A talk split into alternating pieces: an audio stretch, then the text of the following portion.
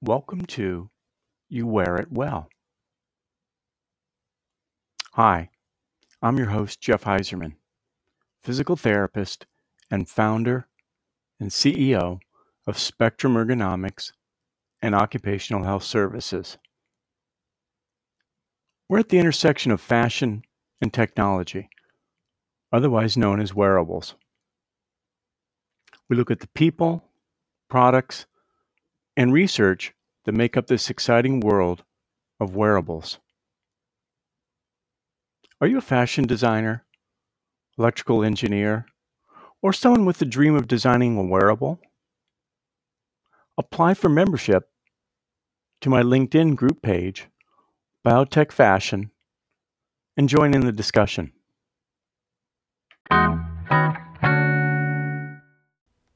Spectrum Ergonomics and Occupational Health Services provides a broad array of design and engineering professionals for your wearable project. We feature the following design specialties pattern making, digital textile, athletic wear, sensor, fashion, exoskeleton, robotics, and mechatronics.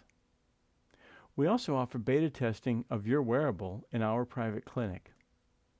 You choose the demographics and sample size, send us the sample, and we take care of the rest. For more information, go to www.spectrumergonomics.com for more information.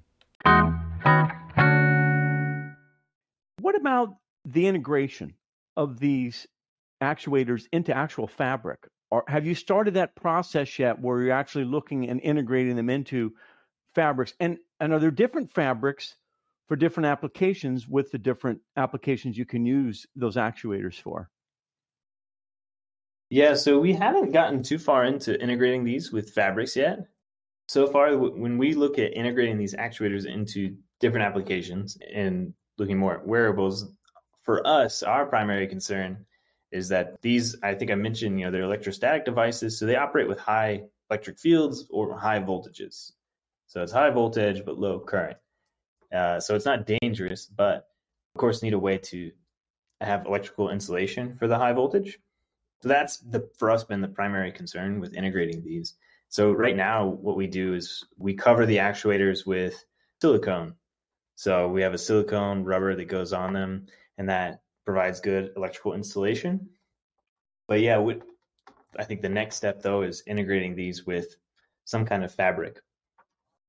And we had done a little, I guess that we had done some small initial things, you know, integrating with nylon fabrics and that sort of thing. Especially there's a number of nylons that are coated with an elastomer. So I think TPU coated nylon is a common material for, for some applications. So that's nice to like that works pretty well for insulating. But I think what we're going to find as we look more at some of these wearables and integrating the actuators is the fabric needs to be able to breathe. So that might be a, an interesting challenge to deal with and something that we'll need to iterate a few times. We're actually starting to do some work with some folks at University of Colorado Boulder who who work in wearables and are interested in really like digging deep into that intersection of fashion and technology and how we can integrate actuators into everyday clothing. That's a big challenge that a lot of companies face. Yeah. I'd be interested to see how that goes and curious to learn more about how other people have faced that in the past too. It's a big hurdle. Yeah, and I would say too that's one of those things where for us as a actuator company, we're sort of application agnostic. We see a lot of different potential uses for the technology, but that also means that in some ways we're not experts in any one thing. So that's as a company been a challenge of we see many different possible applications. We talk with many different customers. We get them kind of initial prototypes, but then getting to the next step uh, just takes some effort to get to that point. So that's where we're trying to focus on the applications that we should prioritize today because once we get this technology into market for one use case, it's going to be a lot easier to expand out into other use cases. That's a very good yeah. point. I know you're starting to look at into the multidisciplinary aspect of wearables, where yes, we have these actuators. We want to put them in clothing.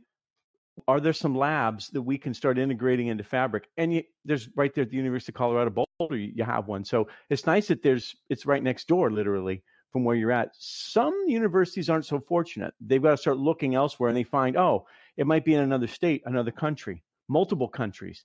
And so that's usually what happens is you get to that realization that we're going to expand this to, to be make a certain product, like I said, a flagship product, that then you can branch off from there. But to make it so, who do we reach out? Who do we contact that have materials that have maybe they can integrate a smaller power source for us so we don't mm-hmm. have to use what we have maybe we can find a company or a university is doing something smaller. So I, I, call it the discovery process. You're, it's like in a law term, you're out looking around, get, gathering information. Who can help us? What? How can we get this moving to market quicker? Because we need fabric, we need smaller power source. Maybe we some other materials. Another lab says, "Hey, try these materials. You don't have to run so much current through it." Like, wow! Before you know it, four or five labs coming together this thing becomes a reality relatively well not relatively quickly but research wise you know under three years would be really quick so mm-hmm. um, i know that the general listener out there saying three years is quick well yeah it is when you're in the research world because things don't always go smooth right the first time you want to produce something things don't always go right and you've got to erase the board and start again have you noticed that have you noticed in your process along the way since 2014 how many times you've had to erase the board and start again hopefully not too many that is a good point. It's things just take a lot of time, and every every time you change a variable, every time you try something new, there's some unexpected things that that happen, right? Yeah, we were just talking yesterday in the company about hear a lot like fail fast, fail often is some common advice for startups, and that and just in general, I think with research, that's a helpful advice. But the kind of last little bit to add on to that is you know fail fast, fail often, and fail forward. So learn from those failures. And even though it didn't work out, you're still making progress. So you're still mm-hmm. learning things, still improving. In our case, improving the technology, even though you know maybe we tried something new and it didn't work. Well, great. Like we learned something from that, and we can move forward.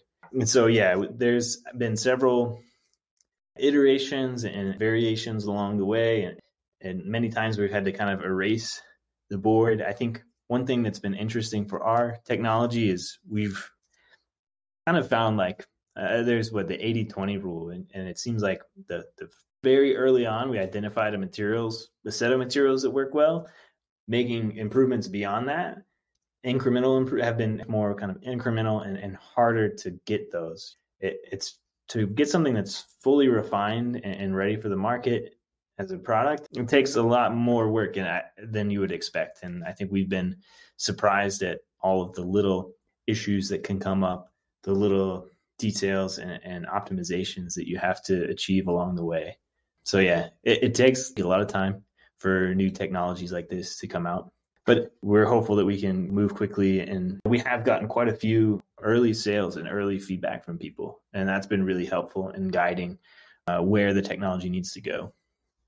And then I, I like you, you brought up a, a good point about this stuff is really interdisciplinary and it really like you know something as simple as actuators as if we're making these little this one thing these actuators but we really need partners across many different levels to help do this together it's you can't really do this stuff without good partnerships and so for us that's becoming really important too is building good partnerships whether that's with end users whether that's with folks that have expertise and can help us with certain aspects of our technology such as the electronics such as manufacturing processes or just in general applications, wearables. So that's a whole new space to us. We need to find some trusted partners we can work with to, mm-hmm. to move forward and move quickly there. Yeah, you brought up a good point too about moving quickly. This, I call it a tsunami. There's a tsunami that's happening with wearables.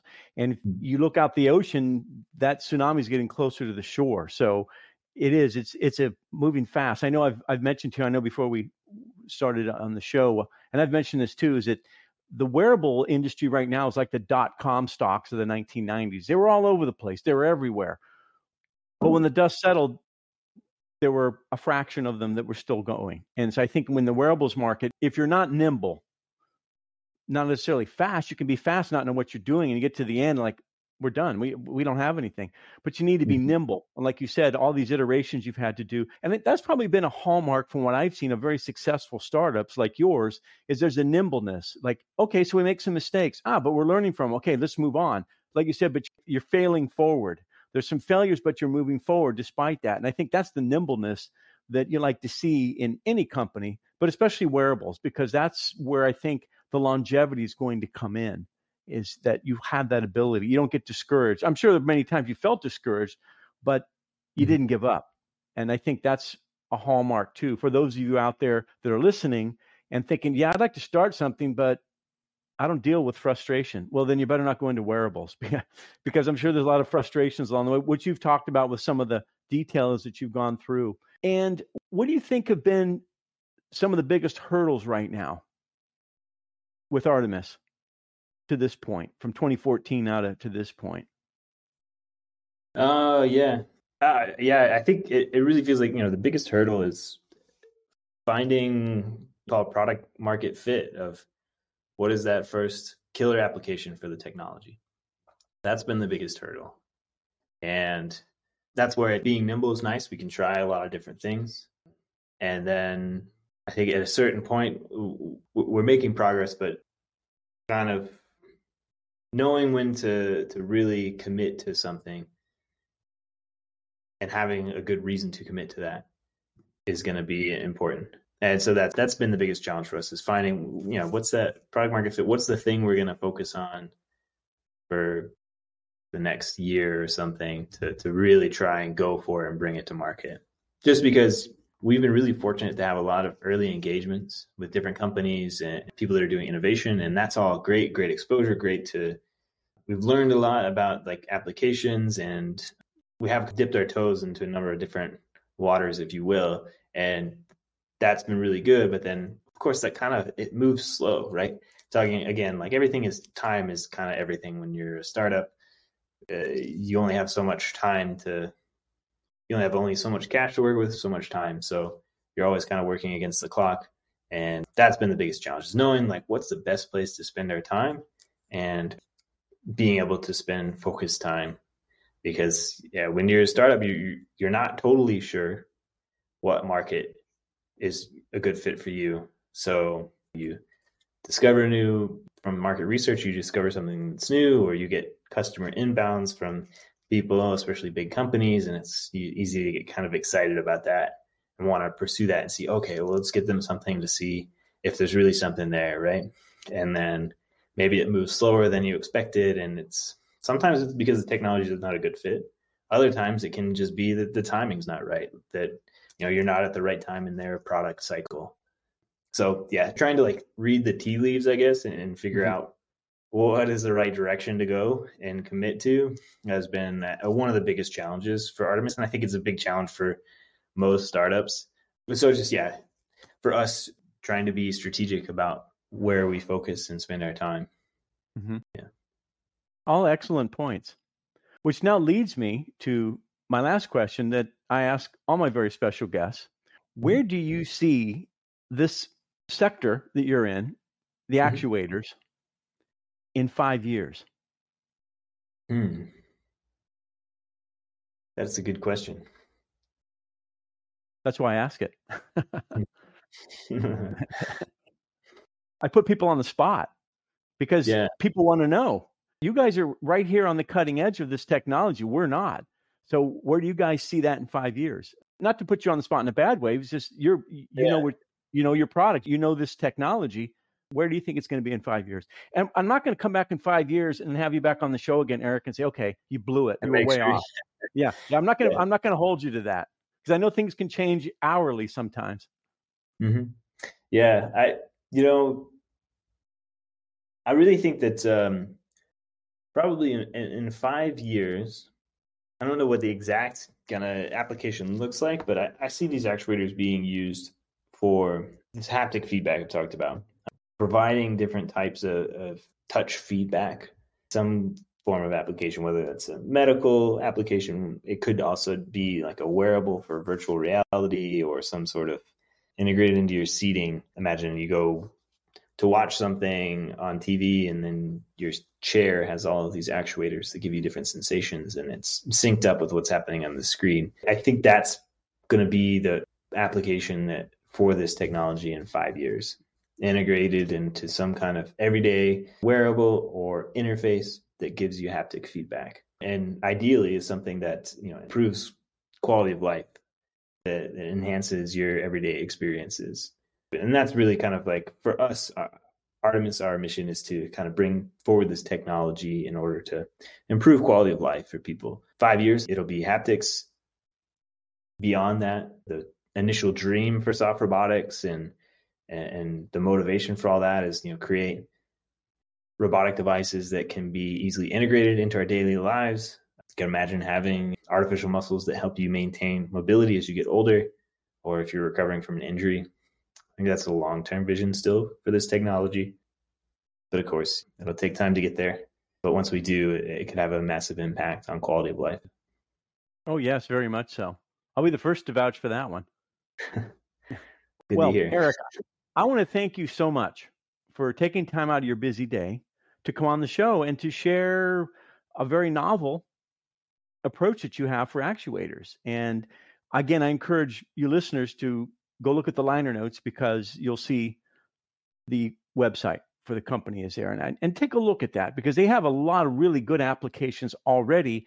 And considering that this technology is less than 10 years old and we have a lot of applications already that, that it can be used for. And so i think that's encouraging too for those of you that are thinking of coming up with a startup because again this young company has gotten its foot in, in fairly different ponds, but uh, there's really good applications there. And that's one of the things that attracted me to the company to want to have Eric on the show is just for that. I see, really see there's a lot of good applications. So kudos to you and your team because in a very short period of time, you've shown a lot of nimbleness and diversification that you don't always see in startup companies. Again, this is not to put down other startup companies, but you guys have a pretty broad vision, but yet you seem to still keep your mission in razor sharp focus, which is also a difficult thing to do. It's like going into a candy store, like, okay, what am I going to focus on? Just get one thing. You know, don't mm-hmm. run around to that side. Don't go over and get the nuts and chews. So you have to be very cautious too, because then you'll turn around and go, we spent all of our money and where are we? Like we have no market. We, we don't know where we're going.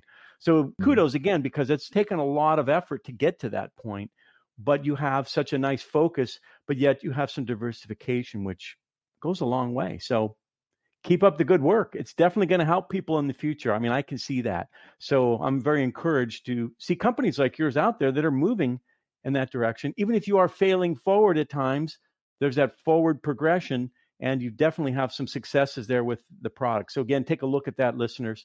I think you'll be pretty impressed with what you see. So, Eric, again, thank you very much. I really appreciate your time and have a good rest of your day. Yeah, my pleasure. Thanks for having me on, Jeff. Oh, you're very welcome.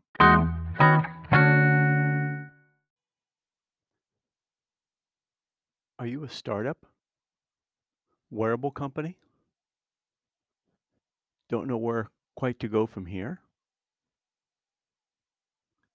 Well, you have the questions, and Spectrum Ergonomics has the answers. Go to our company website at www spectrumergonomics.com and click on the link Wearables.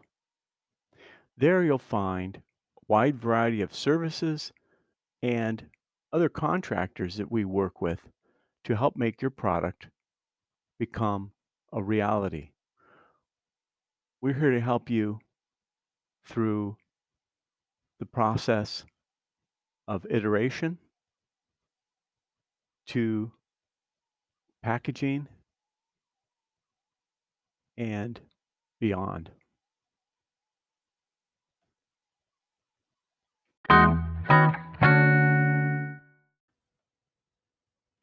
Hey, if you're a startup wearable company and you'd like to be able to get your information on this podcast, please contact me at my company website, www.spectrumergonomics.com. I'd love to be able to feature a little bit about what you're doing to let the world know about your wearable.